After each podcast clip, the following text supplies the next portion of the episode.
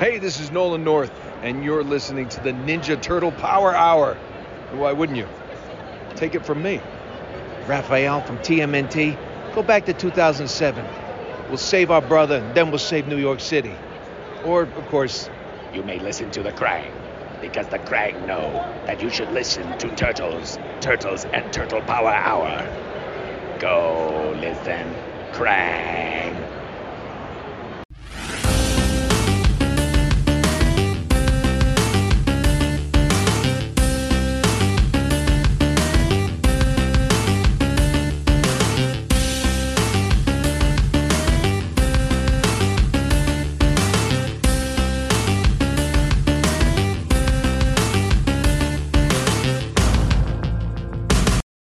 The Ninja Turtle Power Hour. I'm Spencer Toon. I'm Keith McGuffey.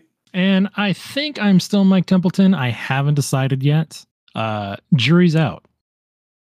Well, uh, let us know uh, when you when when they come back Yeah, I'll let you. I'll let you know by the end of the episode. when you get a verdict. Yeah. So this week we're covering more of season seven. Yeah, we had to take a week off. Um, so sorry, sorry that we said we would be back last week. Uh, took a week off, but we are ready to jump back into season seven. Yeah, that was that was you know uh, a lie, but uh, but yeah, we're we're actually back now. Uh, now we're actually covering those 16, 17, and 18 uh, episodes that we mentioned. We're covering 16 episodes. Yes, 16, I only watched 17, and 18 episodes. yes. So Those that ep- is That's episode 16, 17, and 18. yes, yes. of season seven, which are The Legend of Koji, Convicts from Dimension X, and White Belt Black Heart. Three, actually, a lot better episodes than I thought they would be. Yeah, like this back half, like the part that's not the European vacation part of season seven, has been pretty much like peak this series since that first season. In my yeah, opinion. like like Yeah. like actually actual season seven is pretty good so far. yeah, I kind of wonder had we not watched the European stuff like between six and seven, if it would be as good as we think it is. But like it's been real good. Like especially I mean, I, I think I texted you guys after I had a couple. I was like, guys, Legend of Koji is the best episode I'm- ever. I'm having one right now.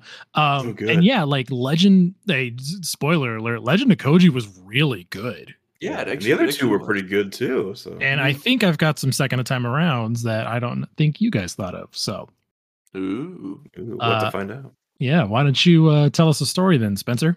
Perhaps I can best explain. The story of my young friends and I is really the story of a man named Hamato Yoshi.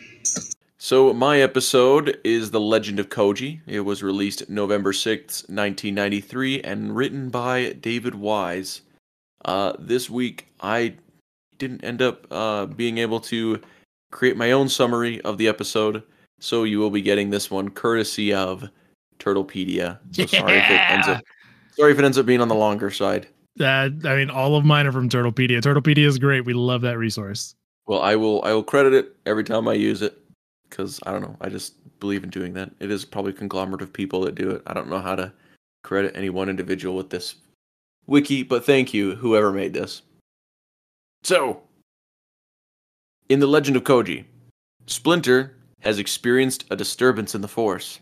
Meanwhile, at the city's Museum of Fine Arts, Shredder uses his time portal invention to travel back to ancient Japan in the year 1583 so that he can destroy Splinter and the accursed turtles once more. Mm-hmm. once and for all by changing history. Meanwhile, Splinter suggests to the turtles that they make haste to the Fine Arts Museum. Back in ancient Japan, Shredder storms the palace of Oroku Sancho and informs him that he is one of his descendants, Oroku Saki, and has traveled from the future to give him power and wealth beyond his wildest dreams. But after Shredder tells him about the location of two magical relics in the forest that would provide Oroku Sancho power and wealth, Shredder's ancestor decides that he can find it for himself without the aid of his descendant. This proves to be his undoing as Shredder decides to don Oroku Sancho's battle armor, impersonating his arrogant ancestor, and lead his men into the forest. Meanwhile, A young samurai named Hamato Koji is roaming the woods in search of something his sensei instructed him to find in order to start his own ninja clan. He, however, encounters Shredder and Oroku Sancho's men, who Shredder orders to kill Koji. Meanwhile, at the Fine Arts Museum, Splinter and the Turtles find Shredder's time machine. Splinter notices the machine is set for the year 1583, the year the Foot Clan came into being. Splinter believes Shredder plans to destroy Hamato Koji, the man who founded the Foot Clan, and Splinter's great ancestor. If Hamato Koji is destroyed, then Master Splinter would never have been born and the turtles would forever remain ordinary turtles.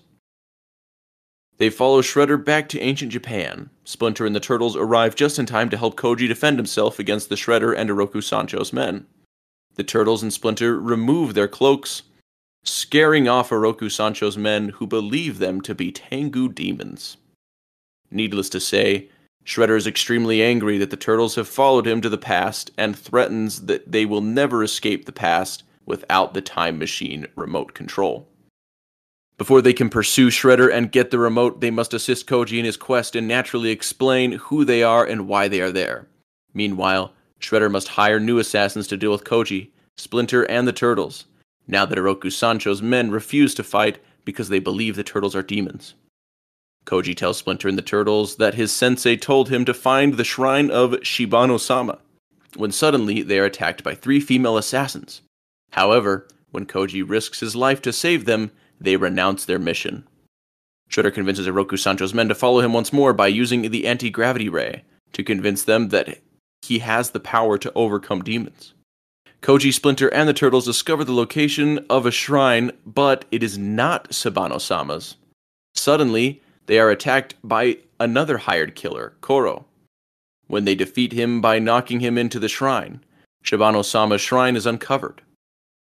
Inside, they discover the Nomi Blade, a legendary sword that can cut through anything, and the Tsunami Box, containing a power greater than any tidal wave.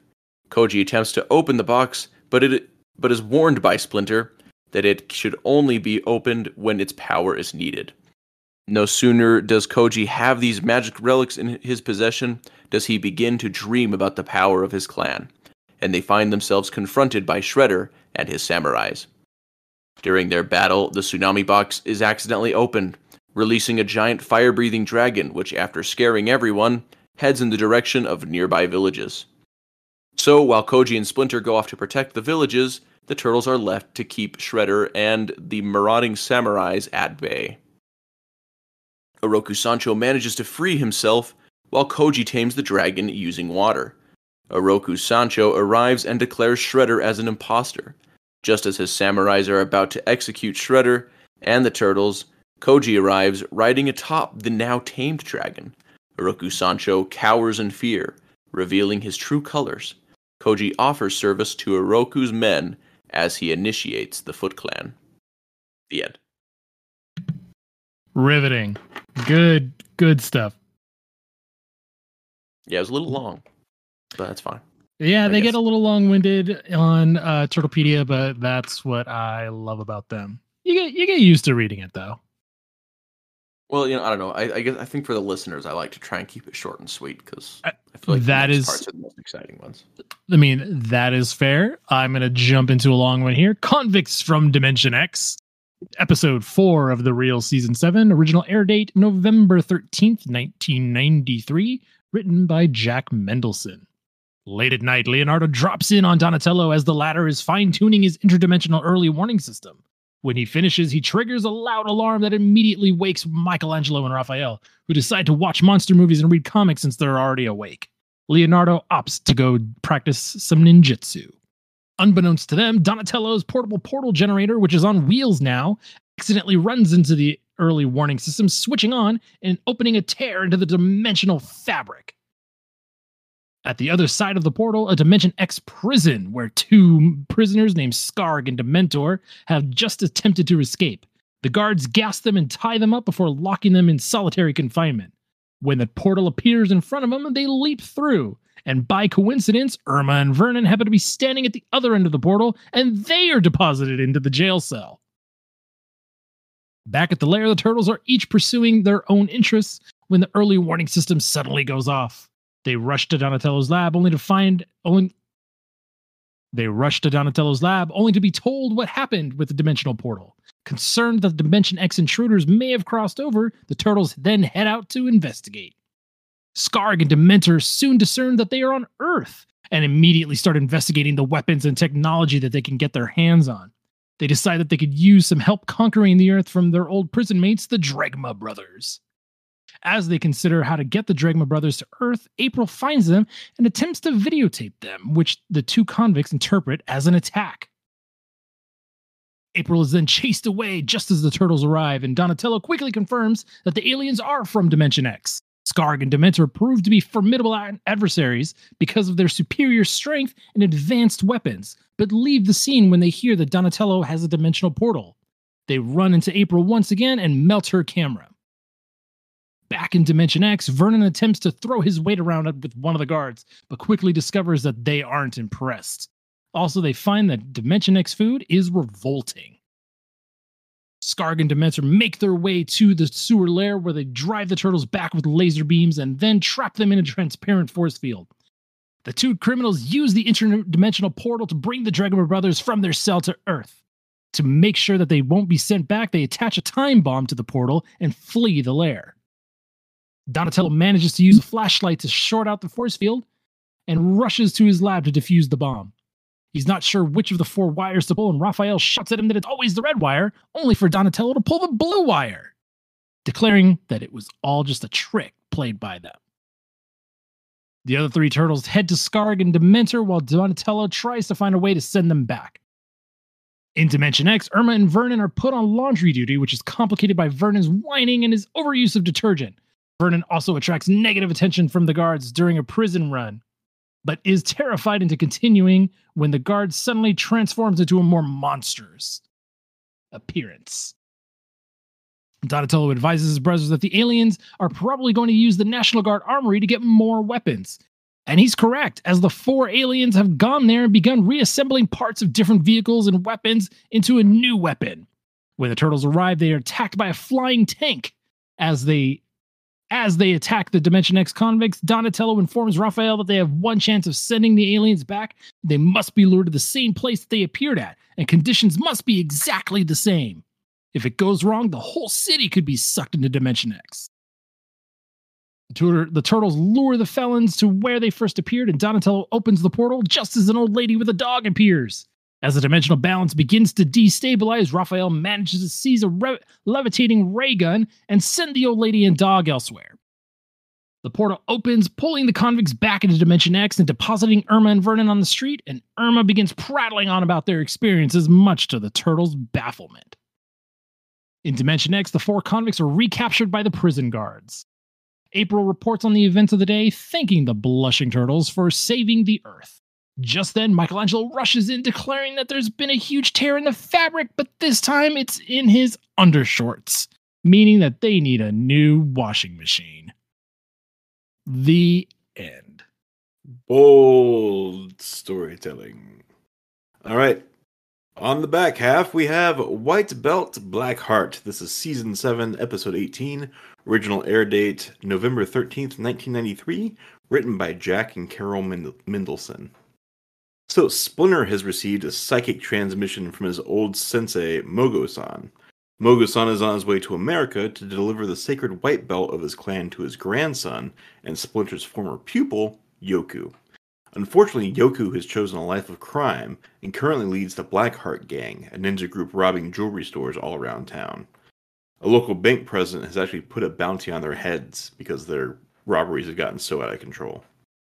Shredder and Krang are also interested in recruiting the Blackheart gang, as with their skill, they'll be able to conquer the entire city. After the gang robs a jewelry store, April is reporting on it and sees Shredder spying on them. She alerts the turtles, and on their way there, they almost run into the getaway car that the Blackheart gang is using. Shredder meets up with the gang and wants to, Shredder meets up with the gang and wants them to steal some maps of some nuclear test sites in exchange for Dimension X weapons, but Yoku needs to check with the boss first. The turtles show up and Shredder escapes by subduing the turtles with some peas he spills on the floor. Yoku refo- refuses to go with the turtles, but Splinter shows up and subdues him. The turtles and Splinter bring Yoku to their lair to see Mogo-san, who orders the white belt burned instead of given to his evil grandson. But Yoku escapes when the smoke from the belt burning pours into the sewer lair. April sees Yoku come up out of a manhole and follows him, but her cover is blown when Leo co- calls her on the turtle com. Ninja Gang is going to use April's van and her press privileges to sneak into the military base to steal the maps. Vernon has footage of the gang stealing the maps and April driving the getaway van and airs it on TV, so the turtles see it and jump into action. They rough up a restaurant owner and find the Black Hearts gang's secret hideout after Michelangelo accidentally knocks a pot off the shelf that breaks through the floor. The turtles fight the gang and have the upper hand until the gang starts using their Dimension X weapons and trap the turtles under some rubble. Then, the secret boss appears. It's that same bank owner that put a bounty out on the gang. It was the perfect cover. But then, Yoku swings into action, attacking his old gang and saving the turtles. Turns out, he's actually a secret government agent who is assigned to infiltrate the gang. He reveals this to Master Mogosan, who is very proud of him, but unfortunately, the white belt has already been burned. Luckily, Splinter reveals that he actually just burned Michelangelo's socks instead of the belt, and it, the belt is handed over to Yoku. Also, uh, Shredder has somehow made it to the Gobi Desert and calls Krang to tell him that the maps were a fake. There's also a weird plot where Bebop and Rocksteady were trying to paint one of the rooms of the Technodrome. Bebop wanted to paint it yellow, Rocksteady wanted to paint it blue, but their paint gets mixed up, so they go with green. Then when the Shredder calls Krang, they throw green paint on Krang for some reason. The end. I completely forgot that's why they had paint. Yeah, uh, and it didn't make any anyway. Yeah, that was that was a whole subplot, wasn't it? they spent a lot of time on that too. Yeah. uh, I guess that's what happens when you have two people writing one story, right? Sometimes. I think right, well, Carol let's- was like, "Guys, I have this great idea for a whole episode where they make green paint," and Jack was like, "Uh, let's just write around that." well, I mean, and that's the thing. Uh, so I was looking at the credits of that episode, and David Wise and Jack Mendelson are the story editors. So, yeah, no, they they worked on that together. It Hmm. wasn't all Carol. You know what's interesting? So, the first two episodes of the season, season seven proper, uh, were written by David Wise. Then we have these two episodes, Jack Mendelson and or Carol Mendel- Mendelson. The rest of the season, David Wise. Nice. Yeah, the dude is Well, a, let's- just a just. I guess we're- out. I guess we're unofficially into the second time around. Hey, uh, nice junk. For the Legend of Koji, this is the first time we hear about Koji, you know, the founder of the Foot Clan for the 87 series. Yeah, but he's not the first founder of the Foot Clan that we've had. If you remember back to Blast from the Past, there was uh was it Sabato Sama? Shibano Sama, Shibano Sama. who is name who is name dropped here. I don't think and, and- and so and so that's what's kind of weird about it is that like it feels like Shibano Sama like is kind of a legend at this point. yeah. and then Hamato Koji um is the one who creates the Foot Clan proper. Like like Shibano Sama probably creates the like training or like some of the tenets of the Foot Clan. But then, least the like- Curly maneuver. Yeah, the Curly remo- maneuver, like stuff like that. But then like Hamato Koji is the one who like formalizes the Foot Clan. Like literally, like there's a foot in the ground from that dragon. Like we're gonna name ourselves after that, So Yeah. cool. which To is really neat. Like a Dragon Foot, like the 2003 series. And so I just so what I thought was kind of neat about this episode in particular, like this this was the best one of the three. Like I think all three of us Yeah. are Mhm. in agreement on that. Yeah. Um so a couple things. Uh remember when we were doing uh our episode on the third Ninja Turtles movie and we had talked about how there was like supposed to be a like three-way crossover kind of where all like the movie, the comic, and the show all were supposed to take place in like ancient Japan at the same time. I think Mm, this kind of feels like that was a part of that. Yeah. Yeah. and then in like it got it got 93, rewritten it got yeah like this this fits that time frame when this would have been like in production as when the movie was being in production. Yeah, so this did come out in '93. yeah, and so so yeah, so I kind of feel like this was uh maybe a part of that project. Um, like ultimately, you know, all three didn't connect into each other like the way they had originally intended, but like this goes back into you know a time in Japan. I think when did TMNT three? When did they go back into Japan? Like It was '93 in March. six. So it was. So Oh, it was. year. So this goes back to. So they go back to 1583 in in this episode, and the movie's 1603. Hmm. So, I I think this was part of that. Like, but I but I don't know. Like it. I- I'm just I'm just speculating here, but I think this probably was part of that. Yeah, it makes as much sense as everything else we speculate about. Yeah. I agree. Yeah, it seems. I mean, the timeline works out. yeah like i just the timeline works out for me um the uh remote control for the uh time portal that splinter or shredder uses uh that actually came with the rex 1 action figure from NECA. Oh, cool. Really? Wow. Yeah I was, I Um, was like looking at it and i was like huh that's fun I know uh, that. this is the first episode of the 87 series to not feature april I noticed that. That's wild. Also, like i noticed she wasn't in the episode but i didn't notice this was the first one yeah, it seems like like how have they shoehorned her shoehorned her into every other episode? Like, Yeah, like because I can that- think of some of them. Like, I don't think April was in that, but she had to have been somewhere, right? Now that I think about it, like that probably I don't know, that probably is part of the strength of this episode and part of not because, you know, I'm not saying that like, oh man, April sucks, but like sometimes it is good to have the turtles on their own adventure without the humans or you know without without like their their allies uh and, and it's just them uh, you know because that's who this series really is about but also it can allow you to be able to tell more story about the turtles and not have to bounce around between a B plot. You know, the B plot does not always strengthen the episode. Well, More and times like it does. more often this than series is finally kind of getting away from like the turtles are sitting around and April comes on TV. You know, like Yeah. Um. Also, well that's ironic like- because that happens in the third episode but I know, yeah.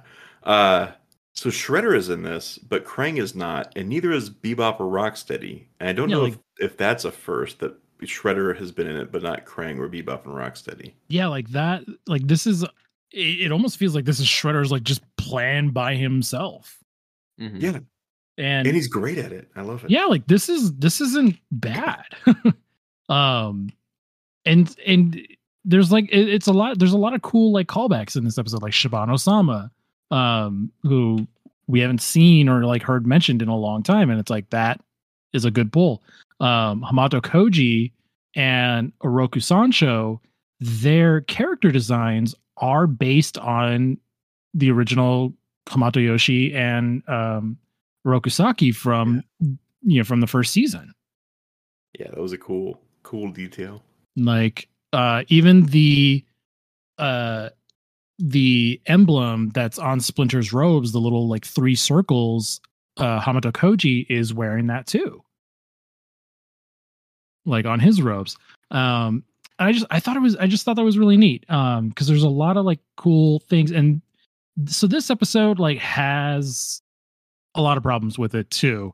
But like a lot of those like little callbacks are really neat. Um and I I, I especially love that they uh are doing the last name before the first name. Yeah, they're Like, doing it right instead of like they're- Splinter's brother Yeah, Like, yeah, exactly. yeah, Mhm. Or Shredder's brother. Excuse me. Yeah. So I I I like that they got it right here. So I found another like review of this on on the website Adventures in Poor Taste, and uh, the guy reviewing it is actually the same guy that does TMNT Entity, which is a great website. Oh, uh, cool. if you're into comics, but he apparently can read Japanese, and he said this is like the first episode where like all of the all of the markings on the walls and stuff are actual like letters and words instead of just like scribbles.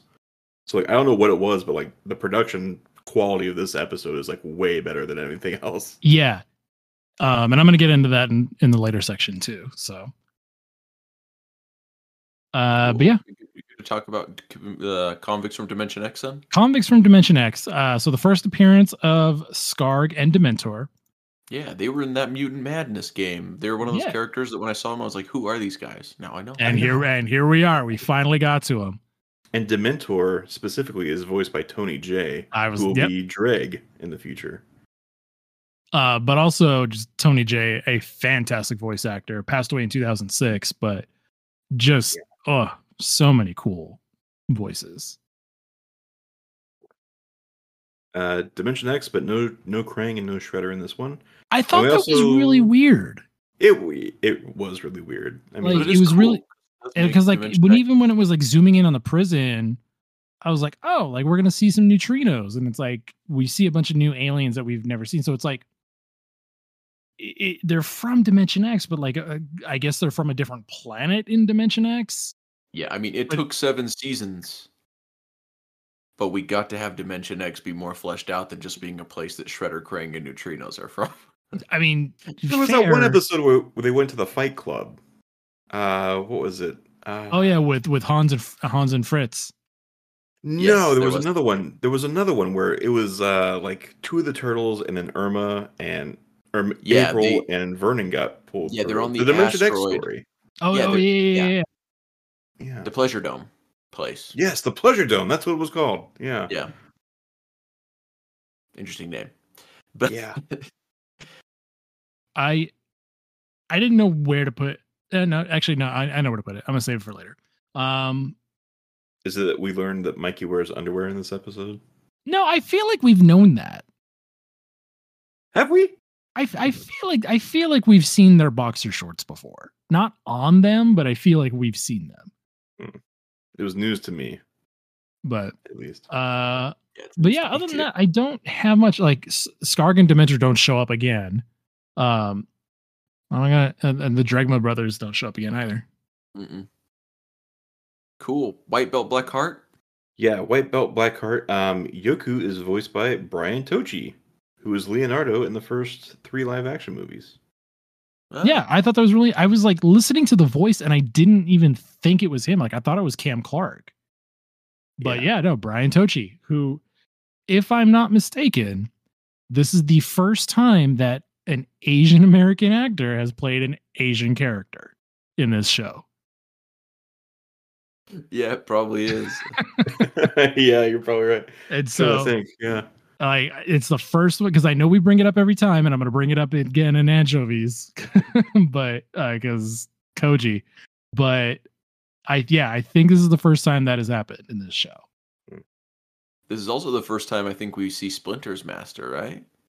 Master Mogo-san. I we, it's the first time we see this master because remember we saw the one in the in Heroes and a Half or uh, Turtle Tracks. Yes, Um, but like that's like some like bigger official like coming to see everyone, and so then they and they say throw the bum out. And anyway, Well, I mean, yeah, and and so it's it's fair to assume that is their master. fair enough. Um, so this is the first time that we've seen or even heard of this master, and it's cl- very much a different character. Because that original one looked looked like Pat Morita. This one, Yeah. I don't know what's going on with his head. This episode really brings in some continuity issues. Yeah, But because yeah, I think it is the first time we've seen like specifically Splinter's master. I think he did refer to him back in like Sword of Yurikawa. Like he, he mentions that that sword used to be his master's, Hmm. but um, I don't think he I don't think he actually name dropped him. yeah, because this is the first time I've I remember hearing about Mogo-san. Yeah. I also wonder if this episode was influenced by issue nine of the original comics, where you have the old man who like contacts Splinter with you know, you know, over the the astral plane kind of thing, like through brain contact, and then you know possesses Splinter to go find his grandson to pass on the spirit. Oh yeah, of, uh, Yeah. Gosai, Oh, Gosai God. Samurai. yeah. like this this kind of this reminds me of that it feels similar uh you know i mean granted it's it's still different but the plots are kind of so close to each other that i'm inclined to believe that it was inspired by that issue I mean, I, it's fair to say like they might have taken some cues from it. I mean that that is that it, it is awfully convenient that that is a story like I because we we talked about how like good these episodes have been so far and how like we've said a couple times how close these episodes uh, have kind of felt like Mirage. Yeah, it feels a That, little like, bit closer to spirit. So it kind of feels like they're now they're kind of like here we are in season seven and now they're finally like okay like let's start kind of picking more from those comics Mhm. and see what and see what we can adapt. It's uh, like there's no confirmation that these are actual adaptations, but yeah, I think I think we're all kind of onto something here. Yeah. Uh, apparently, this is the last episode that James Avery plays Shredder. Oh wow. Oh no, he no he passed away much later. He did. Yeah. Oh yeah, no, uh, he So I he left he left the show. He was one- he was one of the first original actors to leave the show because I think by the Red Sky seasons, Rob Paulsen stops playing Raph, and Barry Gordon stops playing Donatello and Bebop. Oh wow. Hmm. I wonder what what caused it. Maybe the Fresh Prince was taken off. Uh, I mean, it might have been Fresh Prince. It might have been, um, you know, they just probably just wanted to work on something else. You know, who knows? Yeah, I mean they would have been on it for. I mean, it's the longest running. It was the longest running cartoon until The Simpsons, I think, passed it or whatever else it was. Yeah. Uh, no, Flint. I mean, Flintstones still had it beat. Really? Because I'm pretty sure. I I thought I read somewhere that like Ninja Turtles for a little while was the longest running show, or like had the most episodes, like the longest cartoon. it's or, it's also like anime. how they they qualify it. Like the Flintstones might have had more episodes or more seasons, but also wasn't a Saturday morning cartoon, so it could be that it was the longest running Saturday morning cartoon or something.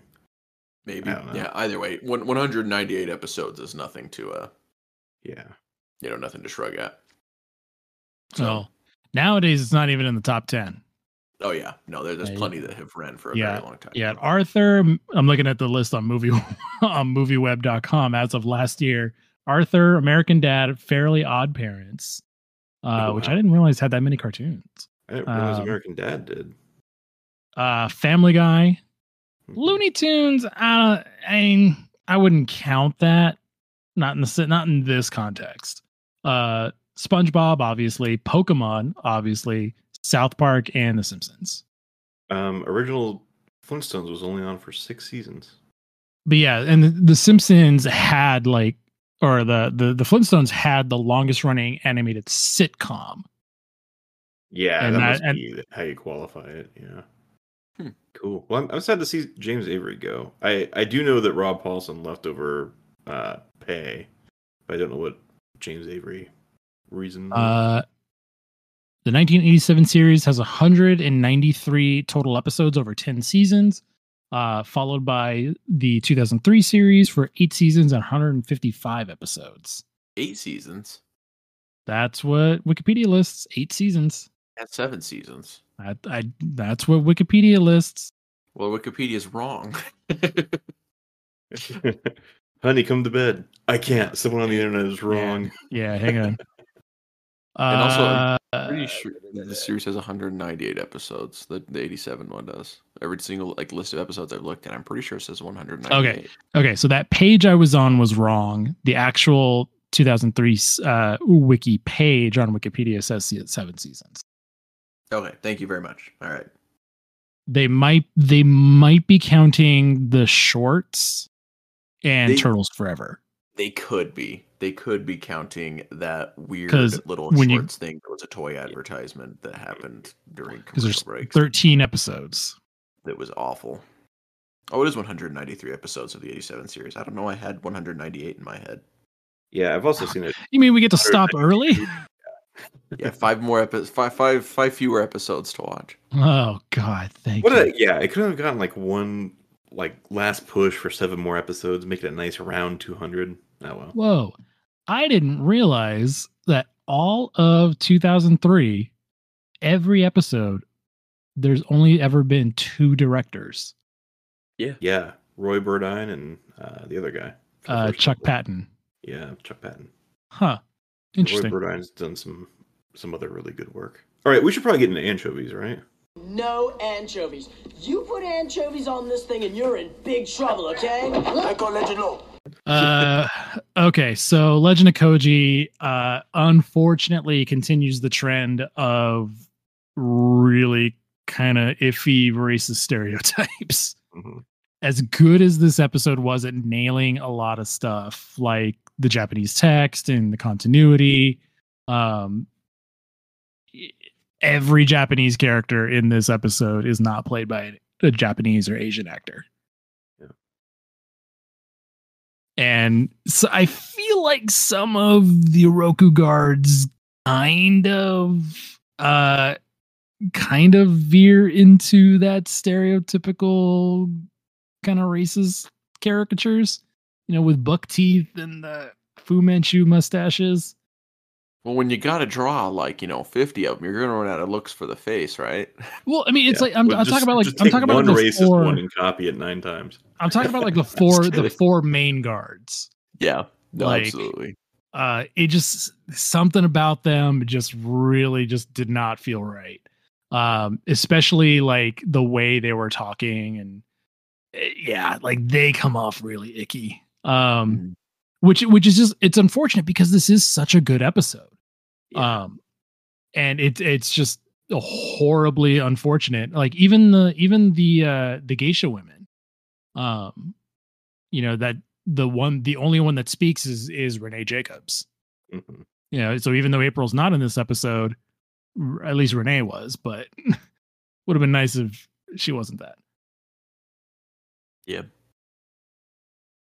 Um, let's see. Most of my anchovies are around like the fact that Shredder didn't just use like his high tech weapons to go ahead and just take over the past.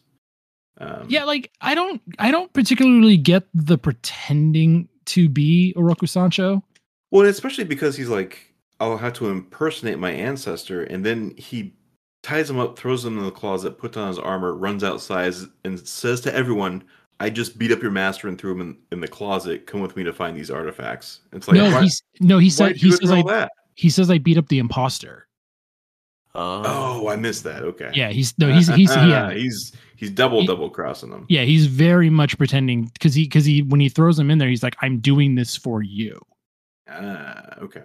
Hmm. um That's so- better. yeah uh blah, blah, blah, blah. The foot soldiers had mouths. I found that disturbing as well. I, I I don't not like, like it. I don't Yeah. like that. Uh, Yeah. I don't like that Sancho is a Japanese name. Yeah, like Sancho Panza. Yeah. Yeah, Yeah. it's very much like, and it's like you got you you get so much right in this episode, and it's like you trip up over like the stupid cartoon things that you do in that in the early '80s, and it's Mhm. like, ugh, come on. yeah, very good episode that just parts didn't age well, right? Well, you know, it's it's not American, right? So it's all the same, obviously. Yeah, Exactly. You know? Yeah. I told that teacher lady the only letters I need to learn are the U, S, and A. yeah uh, like other other than that stuff like th- this is still a good episode but it's like it just a lot of it is just not aged particularly Yeah, if you if you like turn a blind eye to that, I, I think it's a very good episode. But yeah, Yeah, it it was like- very like, yeah. narratively it is a very good episode yes, yeah, that's a good way of putting it. Narrative And production quality, like uh, you know, everything. yeah like that the way. animation is i mean i mean we're getting into the next section but Yeah, it's yeah, like, we got. Yeah. uh, We- we You're won't- we back, go you're that back. far yeah like yeah well Sorry, we're back. sorry. Uh, bad stuff bad stuff bad Oh stuff man, man, all Um, this stuff sucks so Spencer, you much. called it you, uh, it it's written like this in in the turtlepedia uh entry um so i know why you read it but it's the nojima blade not the nomi blade Oh, okay. I, I read that wrong then. I know. No, I know. It's it's there in the in the thing because like I remember when you got to that part, I had to like scroll back up and read it. And I was like, wait a minute. This is this is why I like summarizing them myself. You know, I- no, no I typos, agree. No problems. Any That's- issues are my own. That's why I try to I try to change the the reading to make it flow a little bit better and also correct some stuff. Um, I should just go in here and edit these pages too. Ooh. Can I give you Uh, a short list of trivia I haven't appreciated that you can go through and delete? Uh, you can also yeah, no, we can definitely do that. Um, I don't. I just the Shredder's helmet doesn't look anything also like uh Oroku Sancho's. Yeah, yeah, the- they keep saying it's like a it's a imitation, but like it's very much different.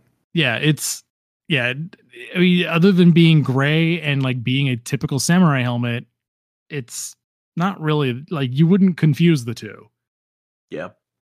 What was the name of his helmet? The Kabuto or something? It's like the It's- Kuro Kabuto, Kuro Kabuto. That was it. Yeah. Yeah. That's which like important. we're years before that is is a thing. yeah. Um, like that's that's not established to be like Shredder's helmet until like the 2012 series. All right. Are we? Good also, to the move Kuro on to- Kabuto is the Kuro Kabuto is uh, Usopp's slingshot from One Piece. Oh. Hmm. Interesting. Well, we're, I think we're good to talk about episode 17, Convicts from Dimension X now. Uh, this episode got boring to the point where I fell asleep. I was watching it last night, and then I fell I fell asleep in the middle of it. Uh, and then I woke up. I woke up in the middle of White Belt Black Heart. It did kind of slow down quite a bit, and I feel like it took forever for them to like finally meet the turtles. Like, Yeah, they just kind of had these two separate plots that were going on until they finally fought each Well- other. And they, they meet the turtles, and then they just like show up in their lair, and like, like they didn't follow them as far as I could tell. They were just like, we got to go to the turtles' place because they have a portal generator. It's like, how'd you know that? I Also, think- they're they're both super scrolls, which seems a little overpowered. Um, yeah, like like they have they have like such weirdly defined powers, and it's like they they don't really need Earth weapons, especially like I. It was funny because they they go they're they they get there and they're like, oh, this stuff is so primitive, um, and like they then they go to the weapons shop and they're like, oh, Earth weapons, and then all of a sudden like one of them is like a heat ray. Yeah, And it's like, why are they selling that at a, at a corner store weapons shop? because it's America. yeah. But- I told that teacher lady the only that's colors I need to learn are red, white, and blue. Like, what, like what is this? Like RoboCop Detroit? Right. Yeah. um, I love. I don't love. I kind of hate entirely that at the end they're like conditions need to be the same as they were when these convicts arrived to send them back to Dimension X, and they're all worried about this little lady with a puppy. But like, there wasn't four mutant turtles and a hover tank when they first arrived here from Dimension X. Like, yeah, like like why? Why was that such a big deal? that that was such a weirdly arbitrary rule that kind of came out of nowhere. Yeah. Yeah. Yeah. Also- another thing. Another also, thing why going is the- to why- the Oh, good. Another thing going back to like the, the the Earth tech being primitive is like they go and like they they see a video store. There are video cameras and everything there that they see and they say how it's primitive. So obviously they kind of recognize this stuff or what it is. But then they keep viewing April's camera as a weapon. Yeah, like Oh yeah. make up your mind on this. Yeah, like like is it primitive and they understand exactly what it is and are like, oh man, this stuff's old, or is it all just completely foreign to them? Like anyway, to me that just felt weird. No, you. I mean, it. Yeah, it is weird. Anyway, that was it. Just the the the Irma the Irma Vernon stuff just was like it was funny at first, and then it just like I didn't need to keep checking in with them. Yeah. Yeah. They didn't need to go at all, did they? I mean, it didn't add anything to the plot. well, wasn't wasn't that wasn't that the switch? Like that kind of implies of the switch that we were just talking about that wasn't explained, Mhm. but it wasn't like explained that those that Irma and Vernon went to the jail because they were physically replacing uh Dementor and um Scarg. Like it, it it didn't the show didn't explain that. That's why that happened. So it's like Yeah. but but I I get it. Which I mean I weird because in I, I could just be implying that too, like, you know, hindsight, but like that episode where uh Baxter becomes the fly. They do explain that like in that one instance they needed to send two people each way to like keep Mhm. the balance or whatever. yeah. But most of the time they don't need to do that. And here they didn't explain that that's what had to happen. Now, So- now they've sent a whole technodrome forward and back, and it's never caused any problems. Yeah, exactly. Yeah. and and Shredder and Bebop and Rocksteady every weekend. yeah, like multiple and it's like Yeah. and, and this was like and this is Donatello's teleporter, right? Yeah, yeah, that's true. Which So makes like- it a portal in the middle, like like it's always been a big screen, and now it's like this like box that makes a portal just anywhere. Well, it's the portable portal generator. Yeah, but it's like because it's, it's, not on even because in the place where the- wheels now. It's on That's wheels. right. It's on wheels, but it's not even like like they're in like Times Square when the portal opens, but Donatello's still in the sewer. Yeah, Like, it But- but what I was- portal anywhere. what I was what I was gonna say, like it, it's Donatello's portable portal generator. Like we've seen this work before. Like Mhm. you know the Hokum Hare episodes when they travel to the fairy tale dimension. You know, like they didn't have to pull two people from there. Hokum lives with them for you know a certain amount of time before he goes back. Yeah, Like they it's and like Usagi, Usagi comes to this dimension too. They don't send anybody to his dimension like as a replacement. and we also never see him go back, so it's possible he's We- we still out there somewhere. Yeah, it's possible he is still here in this dimension. Um, but yeah, uh, yeah, just for for as much of the cool continuity stuff the last episode did, like it, it feels weird jumping to this one. Yeah, Yeah. this one and the next one, just like the continuity issues are just ravenous. Yeah. So Yeah. uh yeah, let's get into that The next other- one. The other thing I didn't like from convent, just the last thing I didn't like from comments, uh, oh, convicts of Dimension X, is the alien voice effect. It made it really hard to like hear and understand them, like I- Dementor and yeah, especially liked getting it. Tony They Jay, sounded- like yeah. I, li- I liked it. They sounded they sounded cool and unique. Like it made me like, oh, like these are new voice actors, or at least one of them was. yes, like it, it does do that, but like I don't know, maybe it's just because of the time period. Like I just feel like they haven't quite figured out how to use those kind of effects, or like like have Hmm. developed them enough to make it so that what they're saying still sounds clear. And uh, I don't know, it also just made their voice quieter.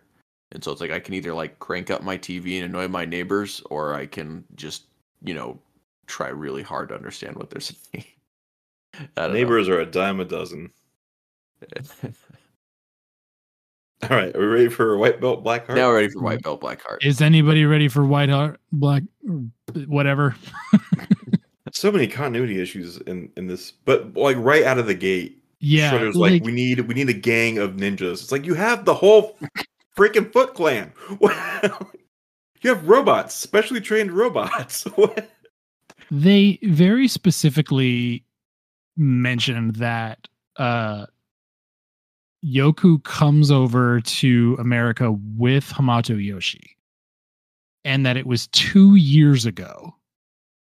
And it's like- Uh, I don't know that he came over with Hamato Yoshi, but yeah. two well, years he, no, ago, he, he's right? that's that's what Splinter says. Like he came over with me two years ago. Oh, I thought he was just sent afterwards. Either way, that doesn't make any sense. Splinter's He- been here for at least 15 years, right? I mean, the turtles have at least been turtles for a, a few years. Yeah. And like canonically, they- we have seen Michelangelo's birthdays. Oh yeah. so Yeah. And like so so Yoku clearly knows the turtles and the cl- the turtles clearly know him, right? And they've only ever lived in the one sewer layer, so like why do they blindfold him to take him to the sewer layer? Does shouldn't he know where they live? Well, I mean, I did Yoku. I don't think Yoku's ever been down there. But how did he train with Splinter if he's never been down there? That's what I'm saying. Like, I think he, like, they're. I think they're they're positing that he that he lived and trained with Hamato Yoshi, and then and then like he was turned into uh and then he was turned into the rat because like Mogo even like very specifically is is like uh he's like he's like what happened to you Yeah, but Yoku is not. Which makes me think that he was being trained while Splinter was a rat. He's not like he's not confused about the turtles at all either. hmm see, that's what I'm saying. Like this episode, like continuity wise, is just all over the place. It doesn't make any sense. yeah I got nothing Yeah. I, I tried to put it together. I'm like, this is just this is this is such nonsense that like Shredder has the gang steal maps of nuclear missile silos in the US and then he winds up in the Gobi Desert, which is in the middle of Asia. Like yeah it's like Shredder did you look at the map before you teleported away and, and how did he get there? And I was in Dimension X a long time. I forgot what Earth looked like. and also like Exactly. Yeah, like it's it's just like the, the right hand's not talking to the left hand in this episode, you know? And also, like, I don't think the U.S. military is going to keep the secret locations of all of our nuclear silos on pirate maps. And Like- all of them in one place. and all and all of them, yeah, like in an easily like stealable location. Like, Yeah. come on. But but that also kind of plays into like Shredder just canonically being stupid. Yeah. Why do they even need the missiles? I don't. Doesn't, I don't need. doesn't I don't, matter. yeah, I don't think. It, I don't think. It, I don't think that matters. I think it's more, you know, s- Shredder just trying to do his own thing. Yeah. Um, let's see. I got, I got two more for you. This this episode sees the turtles beaten by spilled peas on the floor. Yeah. Um, I mean, haven't we all been? yeah, true. And then We- we uh, watched- go ahead. Oh, we we we just watched Shredder pee on the floor. But um. Wow, that joke, that joke belongs in anchovies. it does. That's why it's here. That's why it's this segment. Yeah. Guys, what did what did Yoku gain by lying to Splinter and the turtles? Couldn't he have just been like, "Hey, I'm undercover"? yeah like i there, there's not really a reason for him to be undercover because it's like it's not like the turtles are you know i mean we know they're public figures but it's but they're it's not like they're going around like telling people stuff like they're not doing interviews that like there there's not really a way for them to you know blab that information Yeah, so it's really it's really weird that he would lie to them. Like i get maybe not telling mogo. Like i get maybe telling not telling him. But yeah it's it's just really like hmm. It's a very contrived conflict. yeah um. Yeah i got i got nothing on that. Um mogo very uh specifically says that he um that he sailed there from japan i don't know of any sailing routes to new york from japan Yeah. He just went around Iceland. i just, Yeah. like i don't yeah i don't feel like that's a there's a very direct route that you can go Haven't you on heard of the Panama Canal? Oh yeah Yeah, when he Just- can't afford a plane, just take you know nine weeks on a ship. it, yeah, it just it just feels weird that yeah that he like um it just feels it just feels really weird that he like did that. It reminds me I don't know if you guys have ever seen Surf Ninjas. I have not Um, seen Surf Ninjas. Oh, it's one of my f- all-time favorite 90s movies. With, Um, uh, with, uh, with Kino. Um, uh yeah, with Er- Ernie Reyes uh, Jr. Ernie Reyes. Yeah. and senior uh and my buddy Nick Cowan who plays the younger brother. Um the there, there's a part in the map there's there's a part where they're sailing to like their home country um and like it it's it's one of those scenes where it's like it's a it's a they're looking at the map and they're like they have like a little ship that they're like pulling along their route but they're like the the movie takes place in California like they they are very much like beach kids um like southern california surfers and it's just funny because like the boat starts on the east coast Oh. when they, when they start dragging the map and it goes through the Panama Canal. So I just thought that was funny. Uh, my my only well, like I guess not my only one, but I guess my big one that I have for this episode is that like they can't trust April. Like they're straight up like, yeah, Yeah, this like- thing's kind of private. You know, we don't want this going out, and she's straight up just like, I gotta figure out what my friends, the turtles, are up to. Like, Which also Like- kind of a dick move on April's part. Yeah. Like I mean, everybody, everybody in this episode is kind of needlessly a dick to each other. Yeah. There's no Yep. heroes in this episode. like, yeah, there's I mean, other than other than Koji maybe or uh Yoku. Yeah. But um, it, it it was really weird that like everybody just kind of didn't trust anybody, and it's like that kind of created more problems because like if you just said, "Hey, April, like we need you to kind of hang back, we'll tell you later." And I get mm-hmm. April's like intrepid news reporter instincts made her like want to get the story. But that also kind of makes her kind of a jerk in this one too. yeah. yeah, no, it, it's like my thing where I like talked about before, where sometimes it's like April is just like looking to exploit the turtles more than like she's actually just their friend. Yeah. Yeah. and this you and this is very much this is very much an episode where that is the case. Yeah, Mhm. So Uh, Who's who was the bank guy? I he even have don't rem- I don't remember him from the episode, uh, but his name was Mr. Crocker. Okay, I he, that was another like pointless part of this episode. I'm like, what? Yeah. Anyway. Oh, have we have we done enough anchovies? Are we ready for? Got enough Yeah. anchovies. Let's do some good stuff. I love being a turtle. So yeah, Nice. Legend of Koji, just a great episode. Yeah, this it's- it's might one be the- like. Go ahead. It's one of the best episodes of this series for sure. I was gonna say the same. Yeah, like, I mean, in a long time, this like this is almost like an issue of the IDW comic. Like, a little more cartoony, of course, but I mean, I would like I said, this feels like an episode or a- an issue of Mirage. Like it's Yeah. that good. mhm. Yeah, Um, like it, it's a good time travel story for the most part. Like it's it's definitely better than TMNT three, which that's not a very high bar. I mean, watch it, buddy.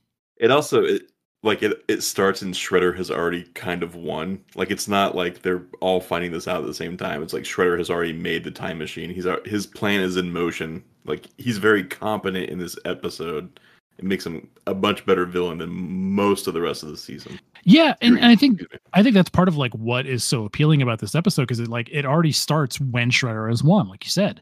Um, like he's he he's already built the time machine. He's already got it installed in the museum, which kind of weird that he installed it there, but like Well, that's where the power source was, right? He took that gem Well- out of the eagle or whatever. but he but he like pulls it. It's like a gem. He pulls it out of the exhibit and then plugs it in. It's like why don't you just take it a little bit further and take it to like you know the Technodrome? right? Fair, Like, yeah. Um, But then, Mike, then we want to get those foot soldiers dressed up as cops, which was adorable. I loved which it. was really adorable. Um, I Until they had mouths. until they had yeah, mouths. yeah. Well, it Um, was where- the bad if- part was they only had mouths when they were screaming in death. You know? Yeah. which makes me wonder if those were actually robots. or right. Yeah, yeah. Just guys wearing bombs. Just guys, yeah, just guys wearing bombs. But um, the uh, ultimate uh, foot soldier figure that came out from NECA, that those they came with like little police hats. So I kind of hope that was a nod to this episode. Yeah, and you know, I I will always love the bringing future weapons to the past trope. Uh, I don't know, going back in the past with your future weapons to dominate and have everyone be like, "Oh man, this guy's in charge." Uh, I don't know. I just think it's a good way to to use time travel for like a Yeah. villain. I didn't mention this in the last section, but it is it is kind of funny that the movie that they were watching at the beginning, where Leo gets like obsessed with that sword twirling trick to cut all the other swords, like Mhm. all the characters in that movie they were watching are all of the characters in the past. Oh, I didn't notice that. Yeah, I, my goldfish Like- brain kind of immediately like forgot. all of those, yeah. Like Hamato Koji is the one who does the the sword trick, and then like all of the guards he does that sword trick to are all of the Oroku guards. oh, Curious. So curious. I just thought that I just thought that was funny. yeah, it is. Uh, but yeah, but that but the this is kind of a general one for the for these three episodes, but um, the the animation in these episodes were also really good. hmm Like, um, and I I looked up the studio and I forgot it. I think it was like Daiwan Studios. Um, but yeah, like the animation in these were really good, a lot better than we've seen uh, before. At least, at least for like the later seasons. And like it feels like for the first time, like a lot of these characters were on model. yeah, stumbles a Uh, bit Keith Keith has corrected me X. and sent a picture from when the uh, foot soldiers were wearing security guard hats and uh, turtle tracks.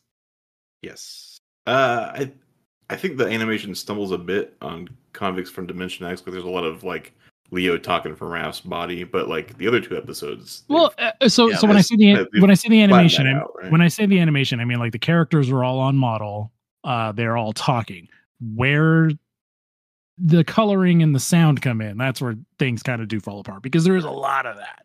Yeah, Um, but, but there's straight up like an all-out battle in number 16 like in legend of koji like you've got splinter koji and the turtles fighting against shredder and you know the oroku men like Yeah. you've got them like in an all-out brawl, like actually fighting in this, and it, it's really entertaining to watch. And there's a lot of characters all moving and fighting and doing things. Yeah, like the like the sword fight when like Leo's like, I'm gonna go try the sword, you know, waving trick. Like Mhm. that was actually like really cool watching him do it. And, and all the Mhm. turtles are like, oh yeah, like that. Like they'd been giving him crap about it, like, oh, that doesn't really work. And then he goes and does it immediately. And it's like, oh, that's actually kind of cool. Yeah. good it's a good stuff. thing. Yeah, it's a good thing that this one didn't require him to uh, get over his fear of snakes. Yeah. It- it- he's able to solve it, do it really quickly. But yeah, really, just a really, really good episode. Re- solid start to this trilogy. Uh, Convicts from Dimension X. It, it it's it's it's a neat premise, and it, it's nice that it's like we did get Dimension X kind of fleshed out. hmm Um, Yeah, like I, I kind of like Skarg and Dementor. Uh, you know, if they wanted to like throw them dur- in during a Dimension X story and in uh the IDW comics, I wouldn't mind. Uh, Yeah, if they same. haven't already showed up, I might I might have missed them. I wouldn't- did. yeah, I, w- I wouldn't I wouldn't say no to them appearing. Yeah. Yeah, I mean, easily they could be another another villain or something in those stories. Well, like why? I mean, I feel like the their story there. Like, why are they even convicts? How how is that prison even holding them when they could just like walk through walls? Yeah, Yeah, Yeah. It, it's a Cool. special prison. Yeah, cool designs though. I, I it's a Dimension X prison. yeah. Uh, also, it just has a different plot than than a usual Ninja Turtles episode. I feel like it, it just it just felt really different, and so Well, I mean, like we we have we have like you know bad guy aliens coming to Earth like stories. Like we just had the Triceratons last week. that's Like true. But it wasn't like stuffed with three other plots like that one was. but yeah like this it, it was nice to be able to just focus on this and it's like yeah like the irma and vern stuff um was kind of annoying but it at least like it it informed the the main plot like it wasn't just a random b plot it was a consequence that happened because of the a plot Yeah. so and and so the other thing about it is just that like some of these episodes in season seven, it's like they've written the best version of I guess some of the tropey episodes you'll see earlier on in the series. Yeah You know, it, it's like how uh what was it a couple weeks ago that was like the Star best Child. version of the Gribbix. uh, the what was Star it? Child. Yeah, the Star Child, you know, like that was like the best possible version of the Gribbix plot. You know, this one is the best possible of like alien invaders that aren't Krang. Uh, I mean, may, at least out of the ones we've seen so far. Granted, those ones haven't been usually as, as strong of episodes, but what was what was that one oh it was a um god what was her name that were like krang knew her because he stole her ring oh yeah, Shreeka. Shreeka, Shreeka. Shreeka's Revenge. That one actually is a better Um, version. like yeah like this it i, I almost kind of wish krang had known about skarg and dementor but also like Oh, it like- was nice it was nice not having krang and shredder in this episode so Yeah, that's the thing is like, it, while having some of those ties can make a story more interesting, at the same time, sometimes it's like it's it's time we branch out and uh, have something else, you know. Yeah. It- but th- then again, it won't repeat, just like many other one-off villains that have appeared in the series. But but yeah, All right, are we ready to round this out with White Belt Black Heart? Yeah. So there's lots of ac- awesome action in this one. You got people actually kicking people, actually punching people. Uh, I feel like there's a lot more of that in this season in general, and I kind of kind of like it. You know, it's it's not all just the uh, you know, make a a, a bunch of barrels fall and roll and, and hit people. You know. yeah like yeah, I, I mentioned this last week that I saw that interview with David Wise where he was saying he was trying to make it more of an action series when he came back as story editor. I, I think this is the season he was referring to. Um, there's a por- part in this where Splinter says that humans are like onions because they have many layers. Mhm. That's probably more of a second time around kind of thing, but he was uh well i mean he was quoting shrek you know right, right, Yeah. right. Um, I do like that the the paralyzed ray has an unparalyzed option. Yeah, that was very nice, very convenient. Yeah. Just And just in case you accidentally paralyze yourself right. Yeah, or or your friend, you know, like or your friend. Yeah, Right, like right. all paralyzer rays should have an unparalyze option. You know, like you can detain someone, and then you know once once like the proper authorities have come to take them away, you can unparalyze them. yeah, Right. A permanent paralyzed ray seems like a permanent solution to a very temporary problem. Yeah. Um, and frankly, a gun will do that just as well as a paralyzed Yeah. ray. It- Um, Splinter's trench coat and fedora combo is awesome, and I would love to see a spin-off of this show where he's just like solving mysteries in that, Yeah. combo, right? I think it's. I thought it was funny that he was like, "It's been so long since I've been, you know, to the surface. You know, styles have changed, and it's like this is literally what, you know, the turtles wear, all the time. When he's been to the surface so many times. And yeah, and he has been to the surface. Very. He was. He was just in Europe. Yeah, they, they've waltzed around in their normal clothes Like, on the streets. yeah, Not it's three a- episodes ago, he walked down the street to a spaceship. like, Yeah. yeah, exactly. Like, it's just funny. Well, is that it then? I think that is everything I've got for these episodes. So, like we said, three really good episodes for season seven. I'm I'm kind of excited to see if the rest of the season holds up because we got three bangers in the next episode or the next Yeah. three. We've got we got like Night of the Rogues popping up and uh Escape from the Planet of the Turtleoids. Dirk Savage. Yeah, Return Those are all coming up in in the next you know the next what is it? There's six like is there No, there's There's like there's 12 episodes left. yeah. I think it's 9. There's like nine episodes left. Yeah. Um, there's one of these called just Combat Land, which sounds awesome. Anyway, So you ready anyway, for the yeah, news? let's uh let's get into the news. This is April O'Neil of Channel 6.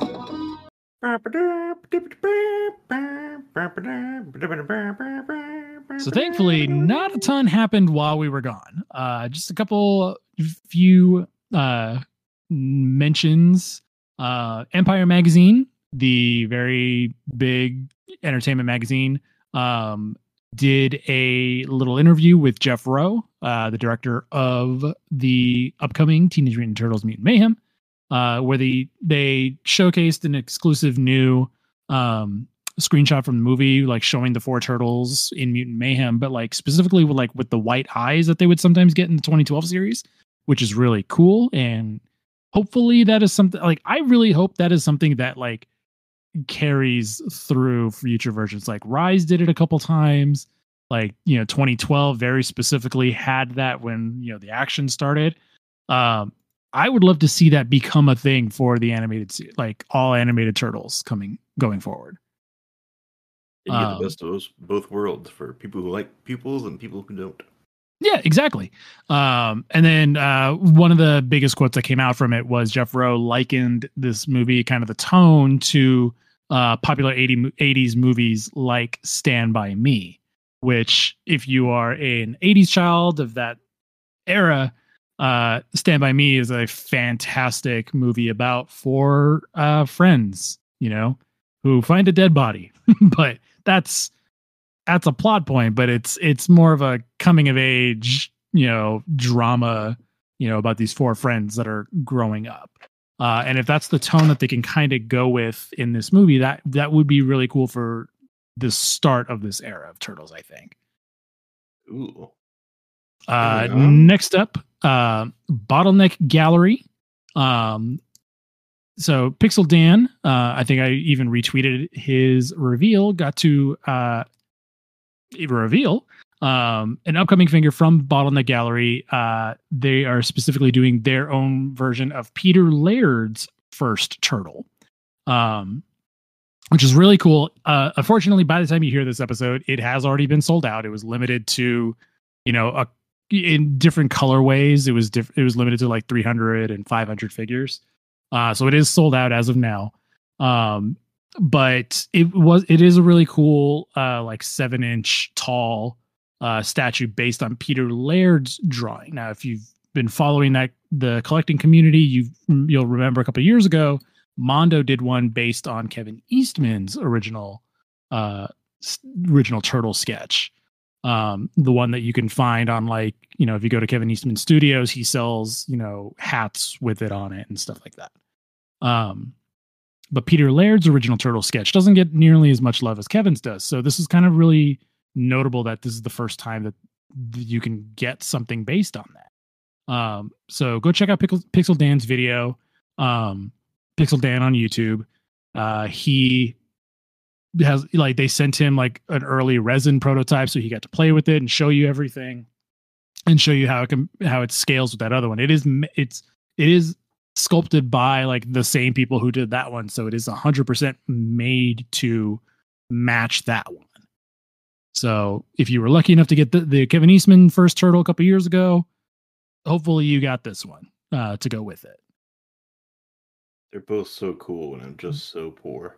Yeah, like they're they're really cool, and like for me, like I would have loved to get the Ke- the Peter one, but it's like the fact that it's made to kind of go with that Kevin one, and I'm never gonna get that Kevin one now.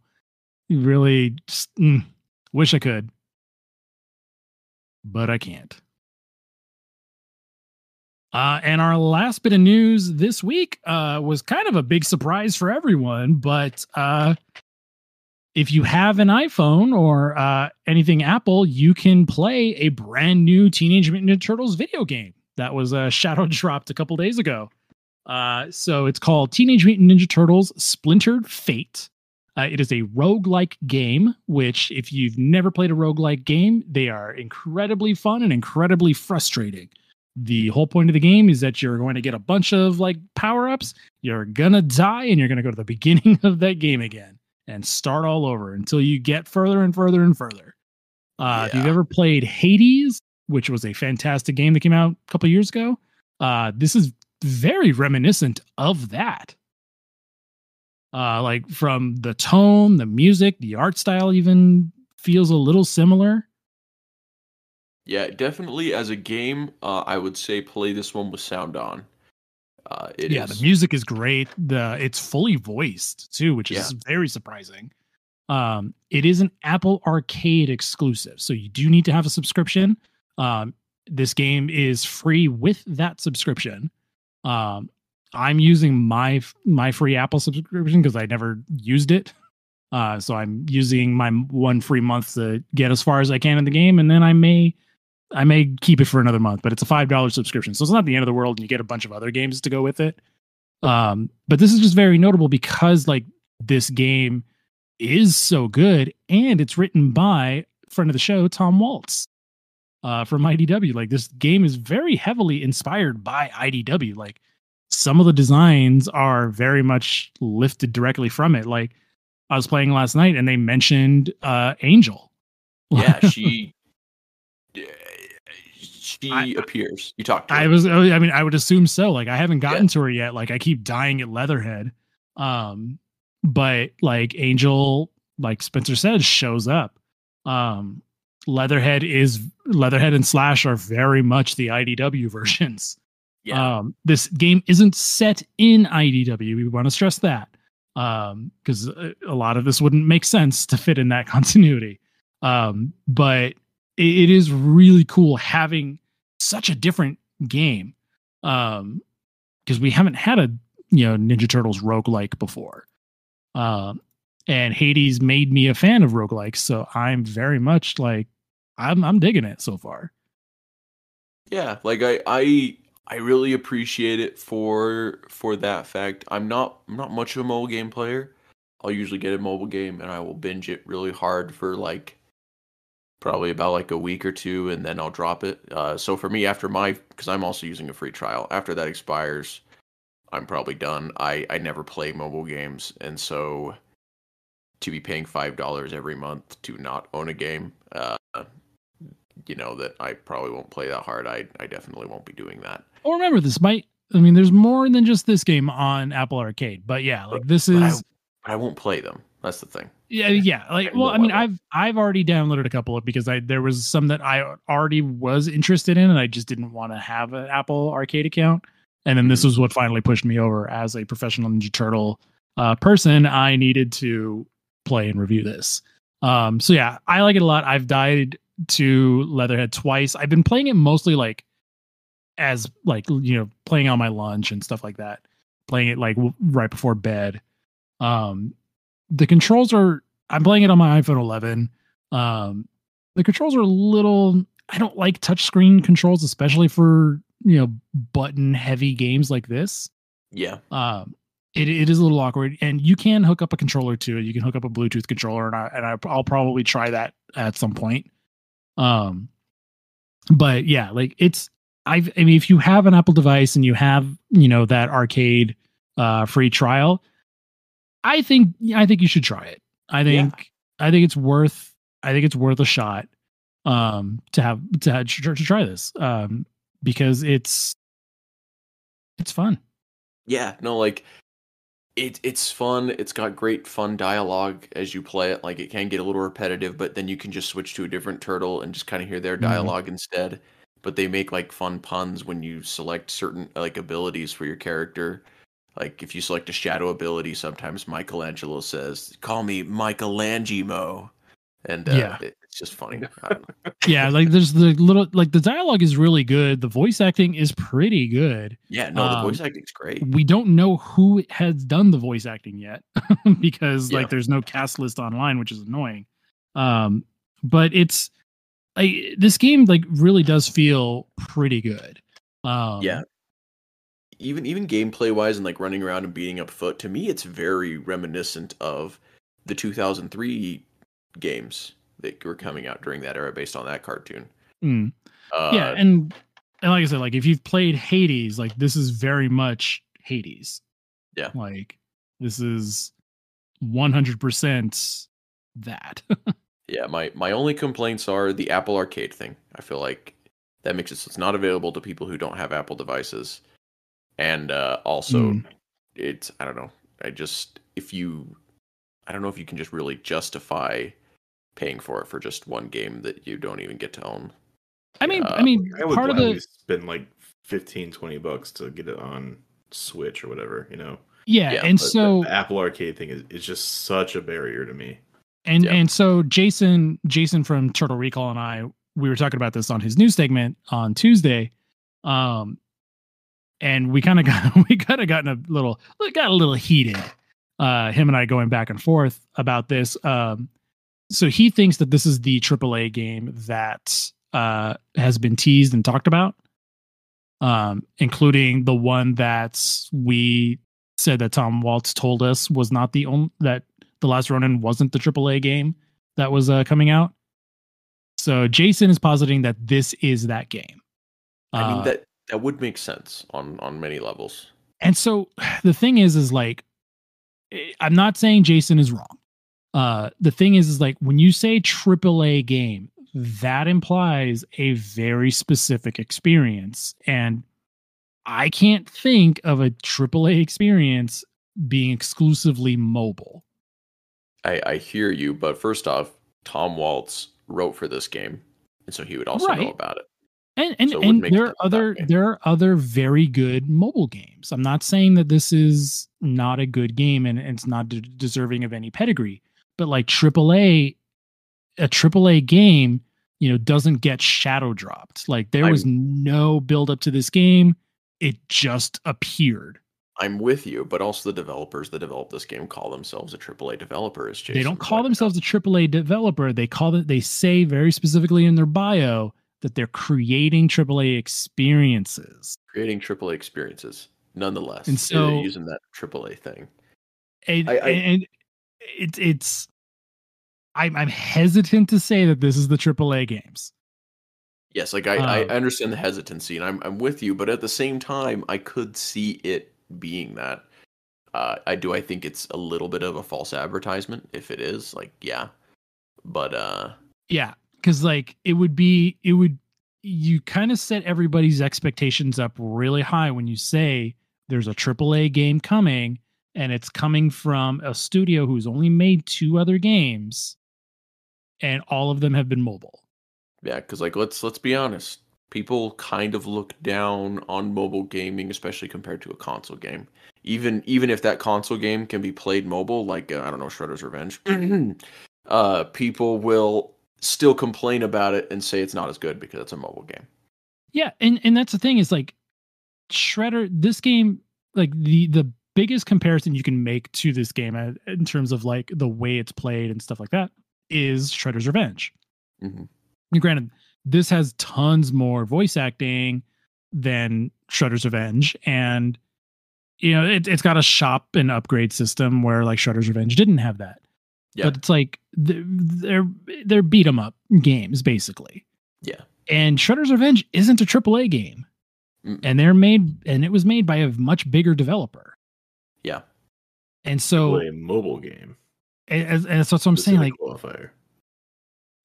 and, and so that's what I'm saying. Like when you say like a AAA game is coming and it's this, not saying that this is bad, but it is. It does feel a little misleading and a little disappointing, especially like you know you guys were saying the fact that it's locked to Apple Arcade is a huge barrier that is going to make a lot of people not able to experience this game. Yeah, well, and then they'll even I don't know. It's the other my other worries. Then it's going to be like, oh, it's not successful, uh, you know, because you know, yeah, Yeah, we, it's like we no, put it's it not behind a paywall and then no one paid for it. Yeah. Yeah, Yeah, I mean, and then well, I mean that's the thing is like Apple Arcade is is wildly successful. Like it is it is a very big successful thing for Apple.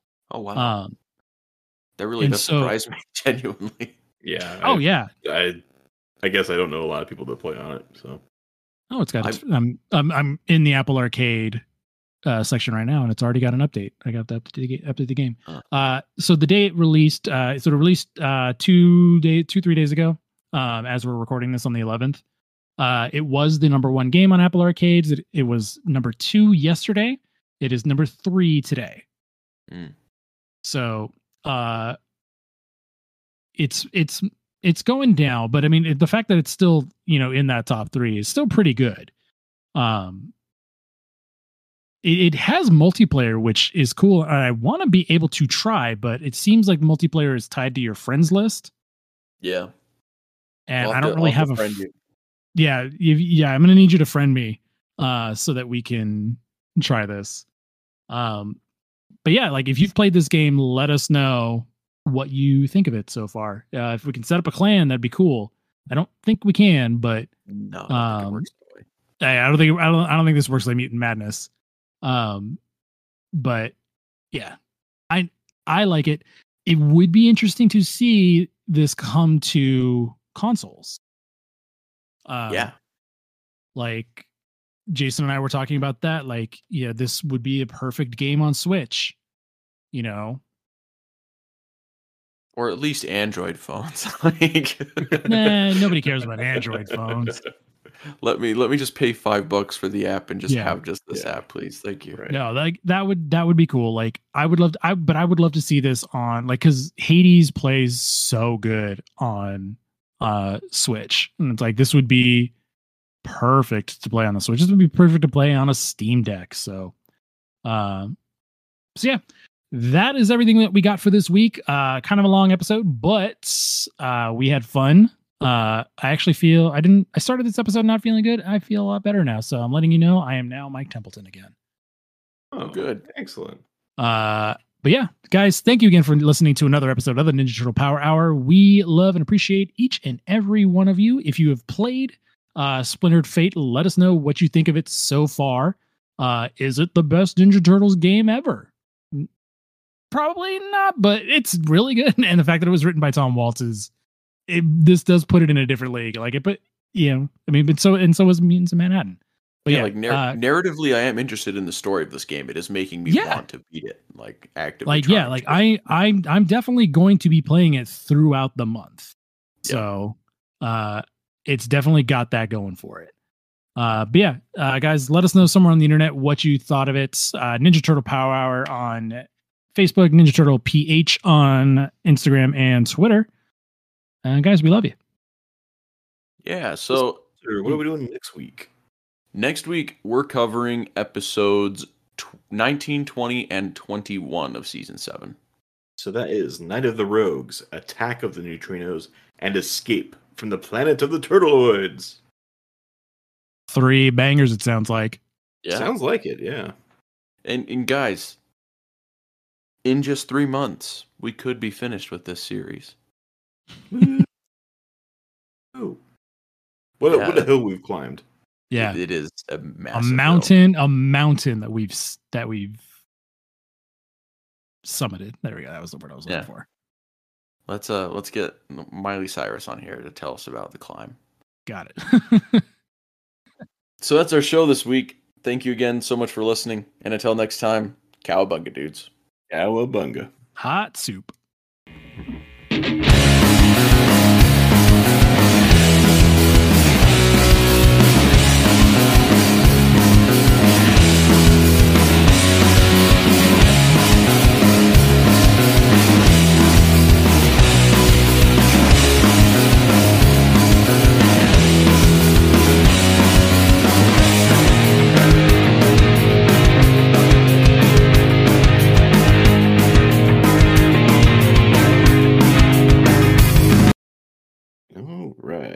Forgot to tell you guys that I found the Mirage Utrom and Mirage Casey NECA figures.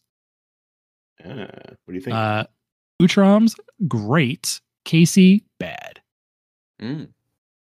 Not not impressed with the Casey figure. The Utroms are fun. I got I got two of them. Um, so I could you know army build. Yeah. Uh, they are a lot of fun. Uh, they're pretty mobile. Um, you know, for a NECA figure. Casey Casey's got a lot of he, there's some parts of his sculpt that are like really old, like from like 2008 Hmm. because they're still using like certain parts. Um like the arms specifically are like the old foot soldier shredder arms. Hmm. Um and like the rest of it, I don't know, it just it just doesn't feel like a fun like it doesn't feel like a good figure. It doesn't move well. I think his legs are too long. Yeah, I mean like Like, the they leg come down to an ankle, and then he's also got a boot after that. It's like it's, it's I mean, they're they're, they're like much. big high top shoes, Yeah. but even then, like it, they they don't sit right. I don't know. I'll take some pictures and show them to you. But yeah, um, yeah. Uh, Empire Online. There was an interview with Jeff Rowe, and that exclusive screenshot with the uh four turtles with the white eyes, like the 2012. That looks so sick from the, from Yeah. the new movie Yep. you're talking about. Yeah, I have it as my cover photo on Facebook. Oh man, that looks so sick. Um, Yeah, I, I love some good just white eye turtle. Yeah. Yeah, well, it's like the poses and the lighting, like it- it just looks it looks awesome. Like yeah, like that's the movie I want, not the not necessarily the like comedy thing we've we've seen. In I mean, the we'll s- trailer, you know. So and yeah. and so and and so in this interview, Jeff Rowe says that the movie uh, is going to feel a lot like movies like Stand by Me, which Stand by Me is a great movie. So is that the one? I've never seen Stand By Me. I don't know what that is. oh Isn't that where he holds up the radio in the rain? uh no, that's Say Anything. Ah, okay. You gonna you know you haven't seen Stand by Me? I don't think I have. God, it's been years since I've seen Stand by Me, but I remember it being such a great movie. Considered by many to be one of the most influential films of the '80s, as well as one of the greatest films of all time. hmm Uh, yeah, it's it's for like boys. Um, like they're just four best friends. It's Wil Wheaton, River Phoenix, Corey Feldman, and Jerry O'Connell.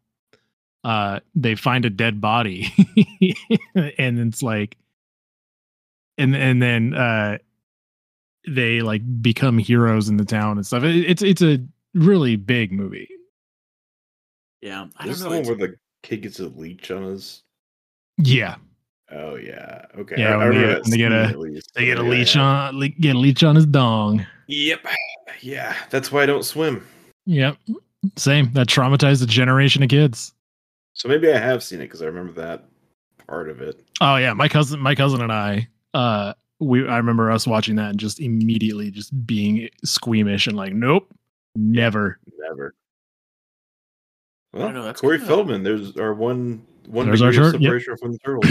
Yeah. Sorry, what were you saying, Spencer? That's just kind of I don't know. It's it's one of those things that for some reason just kind of it sometimes irks me just a little bit. Like you know, granted we're talking about Ninja Turtles here, it doesn't irk me that much. but just a little bit. Where like there's so much Ninja Turtle stuff where like they take nostalgia and like use nostalgia or like base things like are on and around things that came out around the same time as Ninja Turtles and that were prevalent then. Mhm. Instead of like pulling more from Ninja Turtles and its lore and its history and its characters.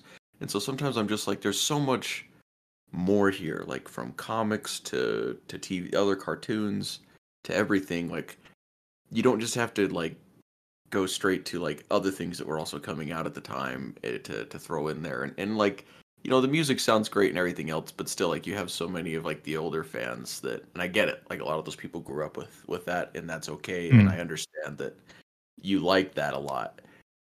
But and like the wu-tang clan song is a really good song. Like I, i'm okay with it being in a ninja turtles movie but it's it's just interesting how much like gets picked and pulled from that time period specifically like the trailer of the movie that they're saying that it, it's like you know is from that time period uh i don't know I mean, it, it's like just, I, I, I get you. Um, Mhm.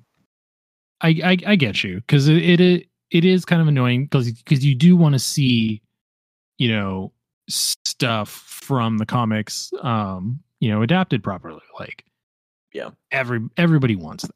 Mm, it just sometimes feels like ninja turtles is like sometimes just held a little too captive by the 80s uh Yeah, but I mean, and that's and that's that's that's the blessing and the curse of this franchise is that like it it's so tied to the 80s like you can't make something called teenage mutant ninja turtles nowadays like that only exists because of that era. And i know you can say that about everything that was big when it came out though. No no. I mean i mean yes and no. Like you can like power rangers will always be mighty morphin. As much as everybody wants different eras to be represented you know No one cares about Dino Thunder. Come like on. nobody cares about yeah nobody cares about dino thunder. Nobody cares about mystic storm. Nobody cares about you know eh, all, all the other seasons like lost in space or um or is it uh in space and lost galaxy or like two of the best seasons to people and nobody cares about those you know that was that was when power rangers like that original era was dying also you like uh, this is a larger conversation about like the commercialization of our nostalgia. You know, like yeah no like, i mean uh, the- Turtles, and Turtles is a very obvious uh, representation of that, and Power Rangers is as well. So. and it's like but you look at you look at times when turtles tries to deviate from that 80s nostalgia you know? And it sometimes it works like 2012 and sometimes it doesn't you know i would say like 2012 rise. doesn't though. 2012 What? doesn't. It leans it leans super hard like that was the golden age of horror was the 80s and it leans super hard into the horror that was popular during that time. It, it leans a lot into like different things that people were nostalgic for during the 80s uh i i don't think it quite does escape it uh think- you know what i hadn't looked at it like that that's a good point Yeah, I haven't looked at it like that either. yeah like like karai's backstory is very similar to Kitana's from the mortal kombat games those were Oh, it's huge the 90s. 90s 90s 80s like it's it's all this late, time when late 80s, early 90s. Yeah. And and so I you don't know know. that Like, next year is going to be the 30th anniversary for mortal kombat Wow. yeah they're already they're teasing the next game it's like 30 and like the twitter account is like mortal kombat 30 Ooh. Huh. I They're was just in- skipping like like 20, 20 different uh, games and putting out the 30th already. uh no it's the 30th anniversary but they're doing um god i was in i remember i was in third grade and i had to go over a friend's house because my mom wouldn't let me play mortal kombat what a crazy like when you look at Mortal Kombat now, it's like how did we ever think this was bad? Like it's just huge red globs going over the screen. Like yeah, Yeah. like the original the original one like. Yeah. the original one is, is pretty cartoony tame. bones. well i mean it's uh, well it's also the fact that it was real people Yeah. you know like it, there was digitized actors Yeah. Yeah. so that added to the goriness factor because like technically those were those people exploding Mhm. so Wait. Was did people think they actually exploded people to get that film? no no it's just it's just it's just the fact that it was depicted yeah. so but yeah um I, I i I just because I don't want to I don't want to age gate here, but I think it, I think a large part of it, Spencer, is is because like you weren't there for the original Turtle Mania. Yeah. No, I understand Like- that. Like Turtle Mania was so big. Yeah. and it's like it's it's hard to get away from that especially as a company buys the franchise and wants to have that you Yeah. know so they're No. they're tr- you know and the closest they got was 2012 Yeah. No, and I get it. You know, 80s nostalgia is probably one of the most profitable things. Like, there is no one more nostalgic for, I feel like, any time period than people that are nostalgic for the 80s. Mhm. Uh, I don't know. I, I actually think that, that nostalgia plays a huge, like, a, a massively important part of culture even before yeah it became as commercialized. I, I don't know. I, I think about nostalgia a lot because I like Ninja Turtles a lot, and it plays very heavily into into fandom and things of it. yeah Yeah, But, it's uh, nothing like that new. Like even like back in the seventies, like Grease was a huge movie, and that was a movie about the fifties back in the seventies. Yeah. just it's all Yeah, I mean- you know, i mean Mhm. yeah star star wars is supposed to be like the old 1940s you know Mhm. serials buck rogers and all that Yeah, yeah, but like you know, like Star Wars is huge though, and no one's ever just like, oh man, the '70s, dude. well You i mean not any not anymore Fair, yeah, yeah. But, Because al- it's, but well, also because like it's, it's so much older than the seventies, right? It took place a long time ago in a galaxy Nah, far shut up. Yeah.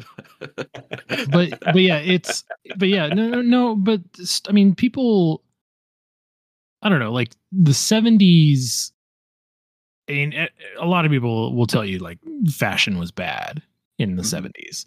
Um like other than disco and like disco uh rock and roll and Star Wars. Like what else is from the 70s that people still love today? Yeah. You know? Also, like eighties was the start of like, like the the toy commercial Saturday morning cartoon. Yeah, like, and that like is- it's- yeah. and- yeah. So, I mean, The there were cartoons before that, like the eighties. That that idea like exploded. Like just make a thirty minute commercial for a for the toys, basically, right? And Yeah. you can get the toys and play with the toys based on the cartoon you're watching. Yeah, it's like a very- Yeah, and that like that. I mean, that really feeds into the nostalgia because like that, like having those toys based on the cartoon you're watching was not really a thing that like kids had before the '80s. Yeah, you know? ex- yeah, exactly. Like GI, like your GI Joe was Mhm. just, you know, was just an army guy. It wasn't until he had the Amer- the real American hero cartoon when it was like, oh, Yeah, Like, you could play I with his can- buddy's snow job. yeah, um, yeah, and it's like you know, He Man, you know, and the Masters of the Universe, like that, really paved the way for that. Um, you know, and Transformers right after. Yeah, that's Yeah. why I think like, like Scooby Doo doesn't like do a bunch of. That might not be the best example, but like, there's not as much like '60s nostalgia with Scooby Doo as there is versus '80s nostalgia for Ninja Turtles, right? Yeah, because Yeah. like, uh, but also because there were like all that there, there wasn't that whole like culture of like collecting toys and, and playing with them in the morning while you're watching the cartoon and stuff. You know, Scooby Doo Yeah, was just like- it was just on TV. yeah, Scooby Doo Yeah. was like just on TV. Like there may have been like records because that was a Lunch boxes or whatever. Yeah, Yeah, there may have been like stuff like that, but it, like the real merchandising boom didn't happen. At least for Scooby Doo, I don't remember the merchandise boom for that until like the '90s. Yeah. Yeah, that was like one, its- and that was had like one of the later revivals. Yeah, It could have even been the 2000s because what's new Scooby Doo is like something that like so many kids my age watched. I mean, everyone Well- grows up with Scooby Doo though. Like, well, I mean, yeah. you you missed out on the Scooby Doo movies oh yeah. those were the the Scooby Doo movies in the late '90s were huge, and that mean, was I part of like that was part of like what led to that big revival. I was born in the late 90s and I grew up with Blockbuster being a thing. You better believe I, g- you know, got movies from Blockbuster that were Scooby Do you all remember the the promos they had for? It might have been for What's New Scooby Doo, but there it was when the Blair Witch Project was big, and they like edited the Scooby characters into like scenes I've- from the Blair Witch, Witch Project. No, I've seen that. I've seen the trailers. I don't I don't remember actually seeing them on TV, but I've seen the Oh, trailers. yeah. They're pretty funny. I saw them at daycare, and like they were the scary. I mean, like you're going down for nap time, and like Scooby's in Hmm. the corner. I'm like, oh god, I'm gonna die. But there was the live action Scooby Doo movie that was, you know, definitely a thing when I was a kid. I saw that early. I got like Really? a I, I got like some sort of test screening and like it wasn't done being edited, I don't think, because you could see like the boom mic every now and then drop from the from the top. That's Yeah. funny. Yeah, that's that's the other thing though. Is like Scooby Doo is like a universally like loved thing that no one realizes that everyone universally loves it. Yeah. Until like you start talking about it, and then everyone's just like, "Oh yeah, I loved Scooby Doo as a kid." Like, Yeah. it, it was a big part of like literally everyone's childhood, and they they Yeah. there's always a new series, and so it always anyway. Yeah, I mean, yeah, it, I and and kind of like after sixty years, you know. and kind of like kind of like turtles. Like it's it's a generational thing. It just you know it's not as old, but But the other thing that Scooby Doo does differently though is that it does keep it consistent mostly. Like maybe they'll have like the tiniest of tweaks to the characters.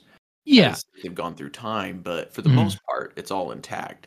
Like, why Up do you think until the Velma. reaction to Velma was so visceral? Yeah. Like, it's this thing that everyone like loves, and Yeah. then they're just like, and now we're going to uh do something totally different with it.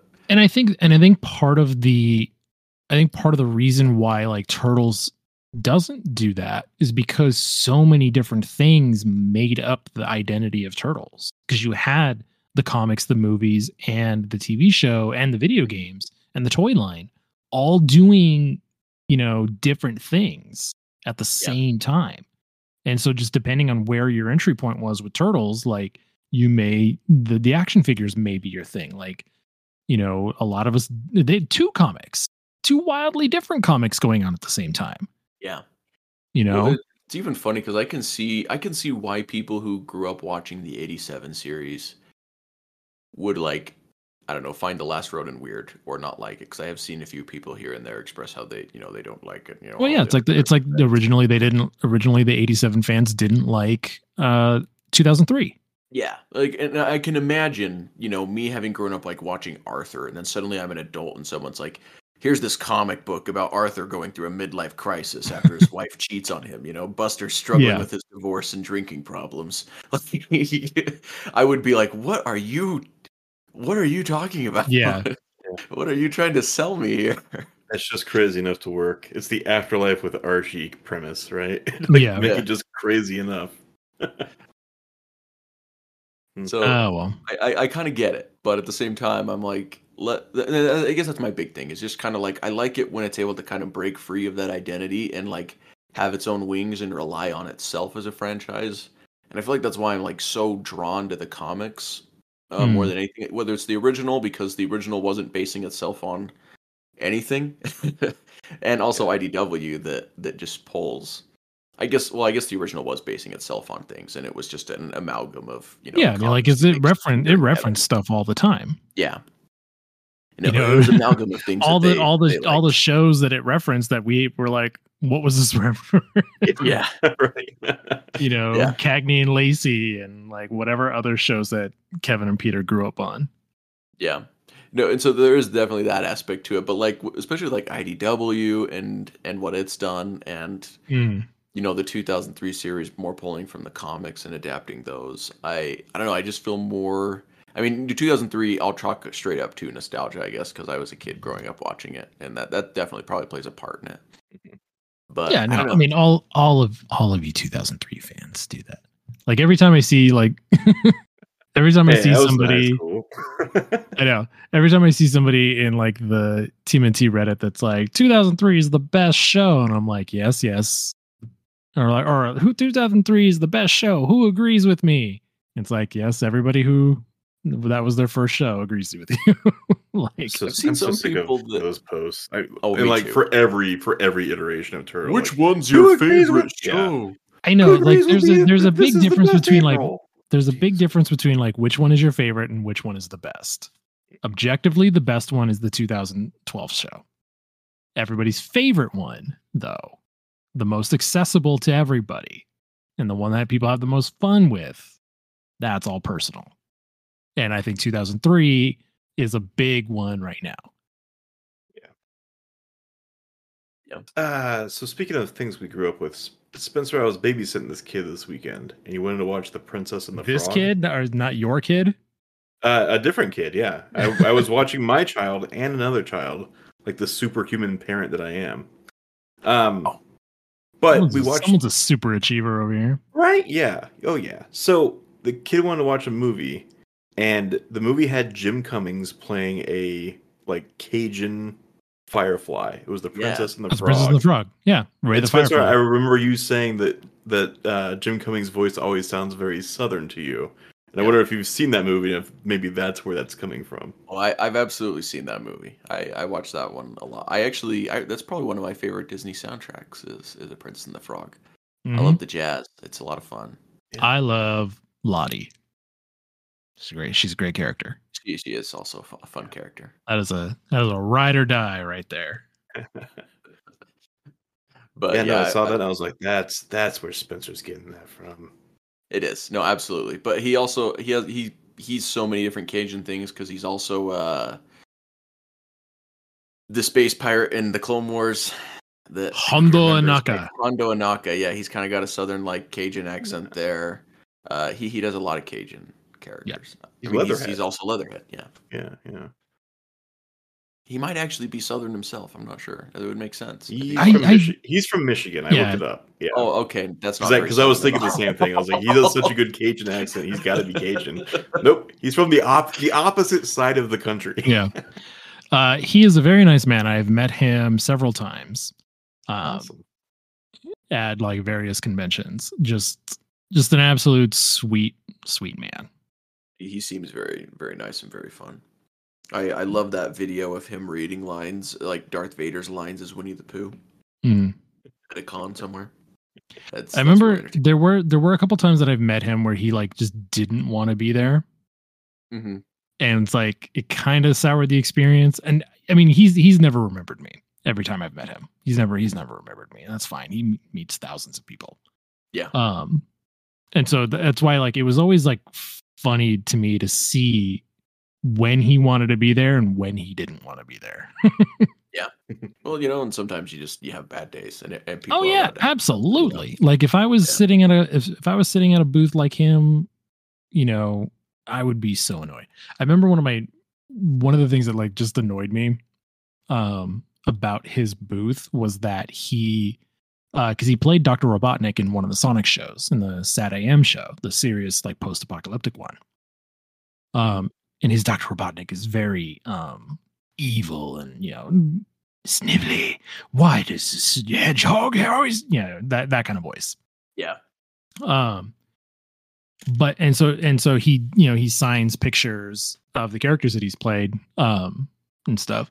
And the robotnik he had was dr eggman from sonic adventure. And i'm like that's not your it's, technically the same character but that's not your character. Mm. yeah i mean definitely the the song the the eggman that i grew up with is a very different voice from that. Sonic x has a has a very different voice. So anyway yeah. Should we get into it? yeah, Yeah, yeah, let's let's get into it that's that's enough bonus content